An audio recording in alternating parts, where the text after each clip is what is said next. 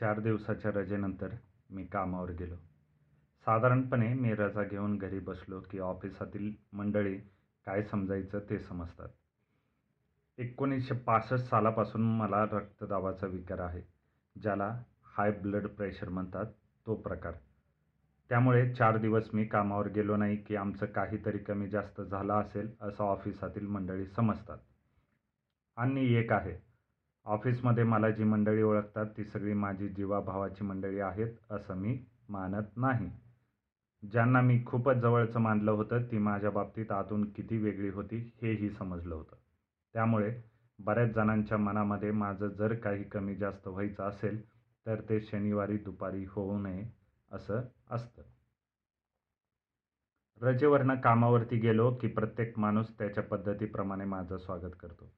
दारापाशी बसलेला मनुष्य त्याच्या पद्धतीप्रमाणे विचारतो की, काय, तुमचं उसळतं रक्त काय म्हणतंय? मग त्याला माझं सि सिस्टॉलिक किती आणि डायस्टॉलिक किती होतं हे मी प्रामाणिकपणे सांगतो. ऑफिसमध्ये आणखी एक ग्रस्त आहेत. त्यांना आकडा वगैरे लावायचा छंद आहे. ते त्यांच्या व्यवसायामध्ये विचारतात, ओपनला किती आणि क्लोजला किती? आता ही सगळी सलामी घेत घेत मी केबिनमध्ये आलो. पंखा सुरू झाल्याबरोबर शेजारच्या गृहस्थाने चौकशी केली, कशी काय तब्येत? बरी आहे. अहो, भदे कोण आहे तो भदे? मला काही कल्पना नाही. अहो, पण तुम्हाला त्यांचे सारखे टेलिफोन येत होते. बघतो. पुन्हा फोन आला म्हणजे विचारून घेईल कोण आहेत ते. पंधरा वीस मिनिटानंतर आणखी एका ग्रहस्थाने येऊन विचारलं, अहो, भदे कोण आहेत तो दहा मिनिटानंतर शिपाई सांगायला आला, साहेब, ते भदे कोण आहेत? तीन चार वेळा भदे भदे असं मी ऐकलं पण मनामध्ये काही कुतूहल निर्माण होईना, उत्सुकता वाटेना. आणि मग लक्षात आलं असं का झालं माझ्याकडून तर भदे या आडनावानंच गोंधळ केला होता. काही काही आडनावं अशी मजेदार असतात. आता भदे, फॉर एक्झाम्पल, भदे आडनावाचा ग्रस्त कोण असेल, कसा असेल? कुठंतरी खामगाव खुर्द या गावी गणपतीच्या देवळाचं पुनरुत्थान करायचं म्हणून गावोगावी जी मंडळी वर्गणी पुस्तकं घेऊन हिंडतात ती भदे वगैरे आडनावाची असतात. आडनावावरून मी डोळ्यासमोर फिगर उभी करण्याचा प्रयत्न केला. तो फसला. हा प्रयत्न नेहमी फसतो. आता पाटणकर, पटवर्धन असं जबरदस्त आडनाव ऐकल्यानंतर आपल्या डोळ्यासमोर जी एक मूर्ती उभी राहते पण पटवर्धन जेव्हा प्रत्यक्ष समोर उभे राहतात तेव्हा ते अर्थात रिसबुडांसारखे दिसतात. आडनाव कोणता असावं हे निवडण्याचा पुरुषांना चॉईस नाही. बायकांना एकदा तरी तो चॉईस मिळतो. पण कधीकधी पहिलं आडनाव परवडलं अशी परिस्थिती होते. आमच्या ऑफिसमध्ये एका बाईचं आडनाव होतं उदास. आता काय हे आडनाव आहे? उदास बाई आल्या असं कसं वाटतं ऐकायला? लग्न झाल्यानंतर त्या बाईचं आडनाव काय व्हावं? घायाळ. उदास बाई घायाळ झाल्या. कसं वाटतं? तासाभराने टेलिफोन वाजल्यानंतर मी फोन उचलला. पलीकडून शब्द आले, काळेसाहेब आहेत का? बोलतोय. मी भदे. तुम्हाला चार पाच दिवस फोन करतोय, भेटायचं होतं. या ना. आज येऊ का? या. एक वाजता? या. चालेल. एक वाजता बरोबर माझ्या केबिनमध्ये भदे येऊन उभे राहिले. आणि भद्यांना पाहिल्याबरोबर मला एक गोष्ट तीव्रतेने जाणवली की भदे एक्झॅक्टली भद्यांसारखेच दिसत होते. केस बारीक कापलेले, त्यामुळे प्रत्येक केस स्वतंत्र उमेदवारासारखा उभा राहिलेला. हाडाचा सांगाडाच म्हणजे भदे. मी त्यांना बसायची खून केली. ते नमस्कार करत खुर्चीवर बसले. मी भदे. बसा. काळेसाहेब, मी जन्मेजय सोसायटीकडून आलो आहे आता जन्मेजय सोसायटी आणि भदे नावाची सांगड घालायचा मी प्रयत्न केला आणि ताबडतोब कल्पना आली की कुठंतरी हाऊसिंग सोसायटी असेल. या सोसायटीचं सगळं स्वरूप ठरलेलं असतं. दहा बारा इमारती, कोणत्या तरी दोन इमारतीत पुष्कळ जागा, त्या मोकळ्या जागेमध्ये सार्वजनिक हळदी कुंकवापासून ब्लड डोनेशनपर्यंत सगळे कार्यक्रम होतात. त्या चौकात या साहेबांना आमचं कथाकथन पाहिजे असेल. आणि स्वरूप ठरलेलं म्हणजे कसं? बुधवार किंवा शुक्रवार नसेल तर नऊ वाजल्यापासून कच्ची बच्ची समोर येऊन बसतात. ज्यांनी कधी कथा ऐकू नयेत अशी मुलं. ज्यांनी इंटरेस्ट घेऊन ऐकावं असा वर्ग म्हणजे कॉलेज स्टुडंटचा. पाच दहा इकडे, पंधरा वीस तिकडे. आज हा लेकाचा काय सांगतोय असा चेहरा करून परीक्षा बघत उभी असतात. त्याच्या वरची पिढी. साधारण शंभर फुटावर दीड फूट उंचीचा कट्टा असतो त्या कट्ट्यावर पॅराफेटवर कावळे बसावेत तसे बसतात आणि त्याच्या वरची पिढी इथूनच ऐकू येतंय असं करून दुसरा तिसरा मजला त्यात कुठंतरी भांडी घासायचं काम मग त्या माणसाने इकडची वाटी तिकडे ताडकन फेकायची या सबंध पार्श्वभूमीवर आमचं कथाकथन हे सगळं आठवलं. मी त्यांना नमस्कार केला. बरे कार्यक्रम कधी पाहिजे होता? आणखी चार दिवसांनी. माफ करा तब्येत बरी नाही. मी येऊ शकणार नाही. काळेसाहेब हा आमच्या इब्रतीचा प्रश्न आहे. काळ्यांना आणतोच असं सांगून मी सोसायटीतून बाहेर पडलो आहे कबूल आहे पण डॉक्टरांनी मला दोन गोष्टी टाळायला सांगितल्यात. मुख्य म्हणजे मला आता ह्या माणसावर वजन पाडायचं म्हणून ब्लड प्रेशर हा शब्द मला वापरायचा नव्हता. त्याच्यावर वजन पाडायचं म्हणून म्हटलं भदे तुम्हाला माहीत आहे का? मला हायपर टेन्शनचा त्रास आहे. हायपर टेन्शन शब्द ऐकल्यावर भदे म्हणाले डायस्टॉलिक किती आणि सिस्टॉलिक किती? डायस्टॉलिक एकशे तीस आहे. हां मग सांभाळायला हवं. म्हणूनच मी येणार नाही तब्येतीला सांभाळायला हवं. काळेसाहेब आमच्याकडचा कार्यक्रम झाल्यावर विश्रांती घ्या. मनात कायमचे असं म्हणाला की काय? Badhe I am really sorry काळेसाहेब तुमचा हायपर टेन्शन चार दिवस आमच्यावर सोपवा. बधे तुमच्यावरती ब्लड प्रेशर सोपवायचं म्हणजे बाहेरगावी जाण्यापूर्वी चार दिवस पोपटाचा पिंजरा सांभाळायचा अशी तुमची स समजूत आहे का? बदे शांतपणे म्हणाला. पोपट सांभाळणं अवघड आहे. मी मग तडकलोच. उठून उभा राहिलो. पुन्हा नमस्कार केला. माफ करा मी येऊ शकत नाही. तो ग्रस्त उठला.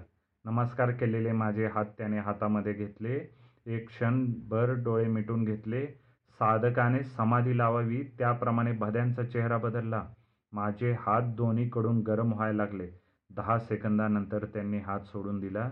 मी विचारलं काय केलं आम्ही तुमचं हायपर स्टेन टेन्शन ह्या क्षणापासून घेतलं. आता घरी जा आणि ब्लड प्रेशर चेक करा. आम्ही संध्याकाळी पालेकरांकडे डॉक्टर पालेकरांनी ब्लड प्रेशर बघितलं. ॲब्सल्युटली नॉर्मल आहे अजून रजेवर आहात का? नाही. आज मी कामावर गेलो होतो आणि खरं तर आज औषधही विसरलो. तुम्ही जर अशा पद्धतीने औषध न घेता तुमचा रक्तदाब कंट्रोल करू शकलात तर पहिल्यांदा मला आनंद होईल तुमच्यापेक्षा. पण लगेच नाचत फिरू नका गावभर सकाळी पुन्हा चेक करायला या. सकाळी गेलो? तरी नॉर्मल संध्याकाळी गेलो? तरी नॉर्मल पुन्हा एक दिवस गोळ्या घेतल्या नाही तरी नॉर्मल मग मात्र मी व्हिजिटिंग कार्ड शोधून काढलं. भाद्यांनी कार्डाच्या मागे एक रिक्वेस्ट कॉल दिला होता. टेलिफोन फिरवला. पलीकडून आवाज आला. Yes I am mister Halbe आपल्या शेजारी बधे राहतात का? हो. प्लीज बोलावू शकाल का? निरोप पाठवतो ते येण्याच्या कंडिशनमध्ये आहेत की नाहीत ते माहीत नाही. का बरं? अहो ते ओपू काळे आहेत ना त्यांचा कार्यक्रम ठरवण्यासाठी ऑफिसमध्ये गेले होते. काळे भेटल्यानंतर भदे सरळ घरी आले ते आडवे आहेत. कशामुळे? त्यांना हायपर टेन्शनचा अटॅक आलेला आहे. त्यांना नेहमी त्रास होतो असा? नाही नाही. माझ्या आठवणीत प्रथमच त्यांना हा ब्लड प्रेशरचा त्रास होतोय. हां ठीक आहे. त्यांना सांगा मी येणार आहे म्हणून. आपण माफ करा मी प्रथमच सांगायला हवं होतं. मी स्वतः काळे बोलतोय. अरे वा वा अलभ्य लाभ आहे मी त्यांना बोलवतो ना. नको ब्लड प्रेशर म्हणजे काय? असं असतं याची मला पूर्ण जाणीव आहे. जन्मेजय सोसायटीने आमचं मनापासून स्वागत केलं. ऑडियन्स अतिशय रसिक. दोन तास कसे गेले मला समजलं नाही. ऑडियन्सला समजलं नसावं. कार्यक्रम संपल्यानंतर चहापाणी पुन्हा आम्ही भाद्यांच्या घरी जमलो. चहापान घेऊन बाकीची मंडळी निघून गेली. मग हात जोडत भदे माझ्यासमोर येऊन उभे राहिले. काळेसाहेब ऑडियन्स कसा होता? फॅन्टॅस्टिक लहान मुलांचा त्रास? भदे एकही मूल हॉलमध्ये नव्हतं हे कसं काय? मी सर्क्युलर काढलं होतं. आपण काही बोलणं झालं नव्हतं. काळेसाहेब आपलं काही ठरलेलं नव्हतं पण ऑडियन्स आवडलं ना? हो पुन्हा कधी बोलवाल असा प्रश्न विचारावा असं वाटेल इतकं ऑडियन्स चांगलं होतं. आता आणखी एक काम करून टाकू. भरे उठले. त्यांनी कपाटातून एक पाकिट काढलं बिदागीचं पाकिट. काही कमी जास्त असेल तर मन मोकळेपणाने बोला. मी रक्कम पाहिली. ठीक आहे म्हणालो. आणि आता निघणार. निघण्यापूर्वी नमस्कार करायचा म्हणून मी हात जोडून उभा राहिलो. उभा राहिल्याबरोबर काय? भद्यांनी पुन्हा हातामध्ये हात घेतले दहा सेकंदानंतर हात सोडून दिले. भदे हे काय? तुमचं ब्लड प्रेशर परत केलं. पालेकरांनी दुसऱ्या दिवशी पुन्हा आम्हाला दम दिला. काल कुठे नाचायला गेलावास वाटतं ताबडतोब. Palekar I am very sorry जाणं आवश्यक होतं. ठीक आहे. पुन्हा कार्यक्रम कधी होणार आहे? एवढ्यात नाही. तोपर्यंत विश्रांती. हो नक्की. नंतरचा कार्यक्रम मुंबईत आहे की मुंबईच्या बाहेर आहे? मुंबईतच आहे आणि घरीच आहे. यशवंत देव पाडवकरांच्या नवीन कविता सादर करणार आहेत. घरगुती कार्यक्रम आहे. आणि दोघांचीही मैत्री असल्यामुळे मला जावंच लागेल. ठीक आहे तोपर्यंत विश्रांती घ्या. देवांनी कार्यक्रम नेहमीच्या पद्धतीने गाजवला. एकतर पाडगावकरांची नवीन काव्यरचना त्याला देवांनी सुरेख सजवलेला सुरांचा साज.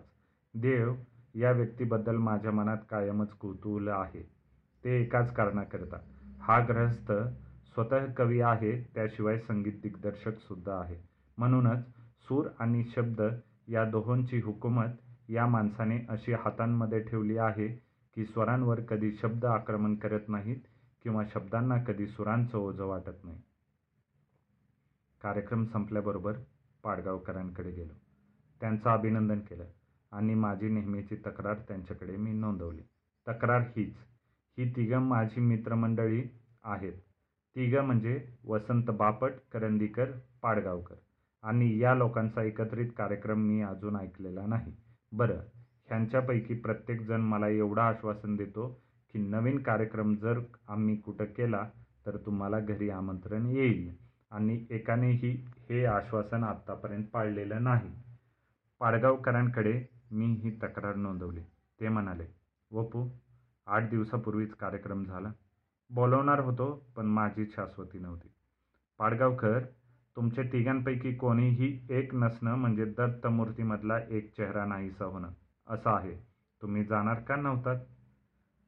पाठीत उसन भरली होती पण इलेवत अवरला जावं लागलं. पाठीमध्ये उसन भरलेली असताना देखील कार्यक्रमात भाग घेऊ शकलात? त्याचं कारण आहे कार्यक्रम ठरवायला आलेला ग्रहस्थ म्हणाला की तुमची उसण माझ्यावर सोपवा. म्हणजे बधे तुम्ही त्याला ओळखता? हो कारण त्या सोसायटीमध्ये मी गेलो होतो पाडगावकर. तुमचा पत्रिकेचा वगैरे अभ्यास आहे. ह्या माणसाची पत्रिका एकदा बघा. बघायलाच हवी. आपण असं करू. कार्यक्रम नसताना आपण दोघं एकदा त्यांना भेटायला जाऊ. मग या सगळ्या गोष्टी शांतपणे बोलता येतील. कार्यक्रम संपल्यानंतर पुन्हा बद्यांनी हातात हात घेतले का? घेतले ना. ही काय उसन परत आली? आम्ही जाऊ जाऊ असं म्हणत होतो पण आम्ही गेलो नाही हेही खरं. पाडगावकरांचाही फोन आला नाही मीही त्यांना केला नाही. दोन अडीच महिन्यानंतर नेहमीसारखा संध्याकाळी ऑफिस सुटल्यानंतर मी खाली आलो आणि समोरच्या फुटपाथाकडे लक्ष गेलं समोर भदे उभे. ह्या माणसाबद्दल माझं जे काही इमेज होतं ते कधीच बदललेलं होतं. मी धावत धावत रस्ता क्रॉस केला. आमचे नमस्कार चमत्कार झाले. कुठंतरी एखादा कप चहा घ्यायचा असं म्हणून आम्ही दोघांनी ठरवलं आणि हॉटेलकडे जायला निघालो. चालताना लक्षात आलं की भदे थोडेसे लंगडत आहेत ठीक आहे चहा घेताना विचारू. भदे कसं काय चाललंय? झकास. तुम्ही लंगडताय? चार दिवस. पण चार दिवसाकरिता कुणाचं? आपले पु ल देशपांडे आहेत ना? भदे मी पी एलचा कार्यक्रम तुमच्या सोसायटीमध्ये आहे? मला बोलवा. माझं महत्त्वाचं काम आहे त्यांच्याकडं. काळेसाहेब पी एल आमच्या सोसायटीत कशाला येतील? ते गेलेत बाबा आमट्यांकडे. मग नवल आहे एका गोष्टीचं. नवल कसलं आलंय ते बाबा आमट्यांकडेच नेहमीच जातात. अहो ते नवल नाही त्यांच्याकडे कार्यक्रम असताना तुम्ही? हो आम्ही त्यांचे दुखणारे गुडघे का घेतले? चार दिवसांकरिता घेतलेत. काळे आम्ही असा विचार नाही करत. अहो एवढा मोठा कलावंत आहे समाजाचं मनोरंजन करतो. तो कोणत्या समाजाचं मनोरंजन करतो ह्यावर काय अवलंबून आहे?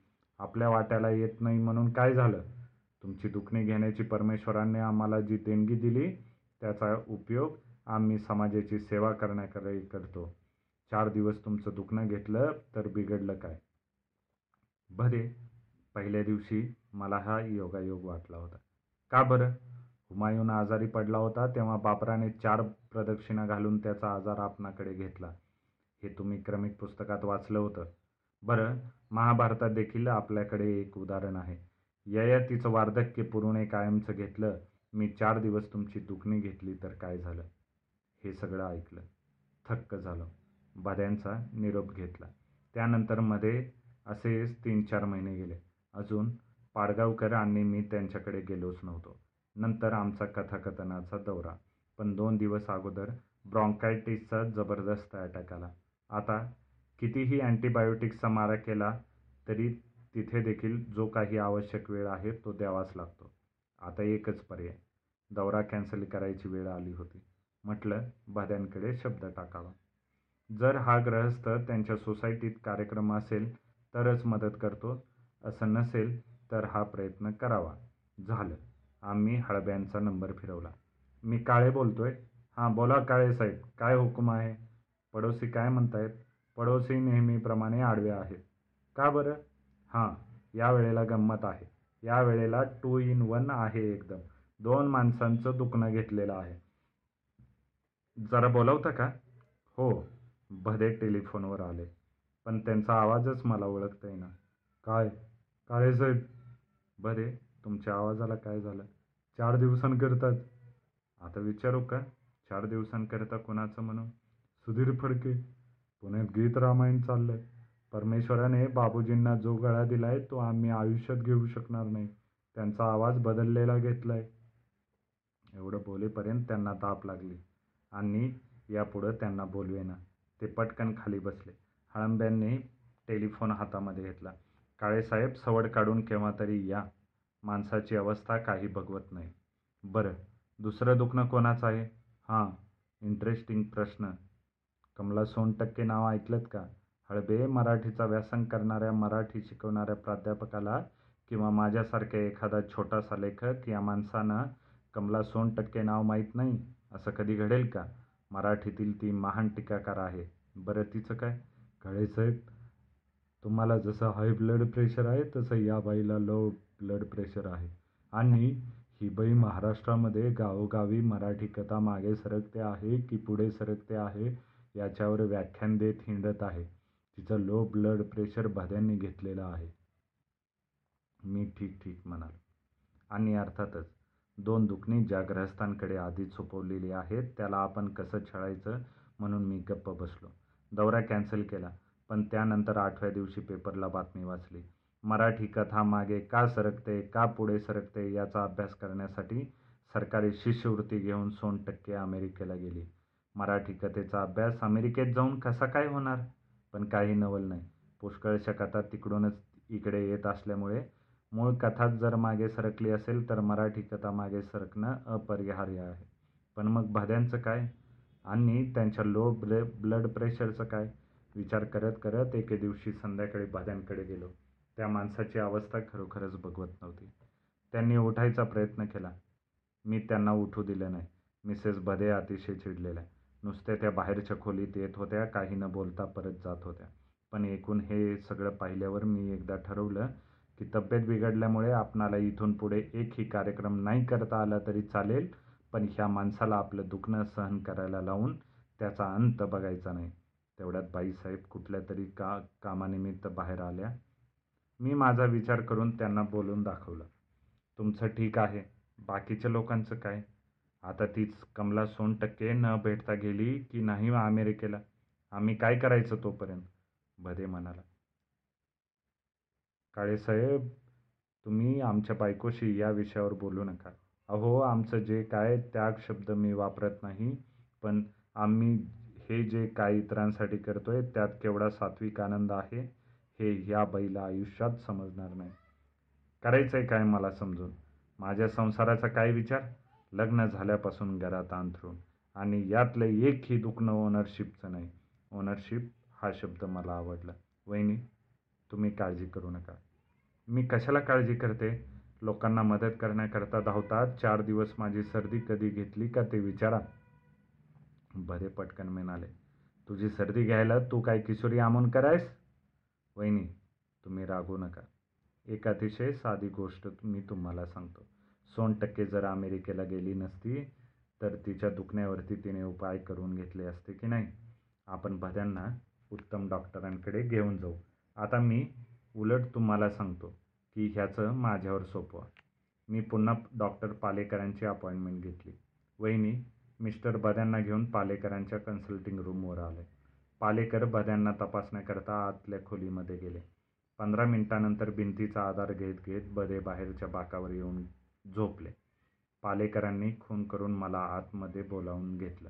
वपू तुमची आणि या माणसाची मैत्री किती दिवस? डॉक्टर खूप दिवस झाले. मला एक समजत नाही की अशिक्षित माणसं जर अशी वागली तर मी फारसं काही बोलणार नाही. तुमची आणि माझी मैत्री एवढ्या दिवसांची आहे. हा ग्रहस्थ तुमचा मित्र आहे. दुखणी विकोपाला जाईपर्यंत तुम्ही लोक गप कसे काय बसू शकता? त्यांना काय झालंय? लो ब्लड प्रेशर आहे. पुष्कळ गोष्टी आहेत. खूप दिवस या माणसाने निरनिराळी दुखणी अंगावर काढली. का हो? मी नुसतं हो म्हणालो. बाकीचं काहीही सांगितलं नाही. डॉक्टर मग आता काय करायला पाहिजे? मी त्यांना सगळ्या इन्व्हेस्टिगेशन करून घ्या म्हणून सांगितलं आहे. पण आणखी एका डॉक्टरचं ओपिनियन घेतल्याशिवाय मी माझं मत सांगणं बरोबर नाही. प्रॅक्टिस सुरू केल्यापासून अशी केस मी बघितली नाही. सगळी लक्षणं आहेत. ते आहे पण आम्ही एवढ्यात काही बोलत नाही. I would like to have a second opinion पण डॉक्टर तुमचं डायग्नॉसिस कधी चुकत नाही? तुम्ही त्यांना सांगू नका पण मला सांगायला काय हरकत आहे? त्यांना काय झालं आहे खांद्यावर थोपटत पालेकर एकच वाक्य बोलले. ओपू यू विल नॉट बिलीव पण मिस्टर भदे इज प्रेग्नंट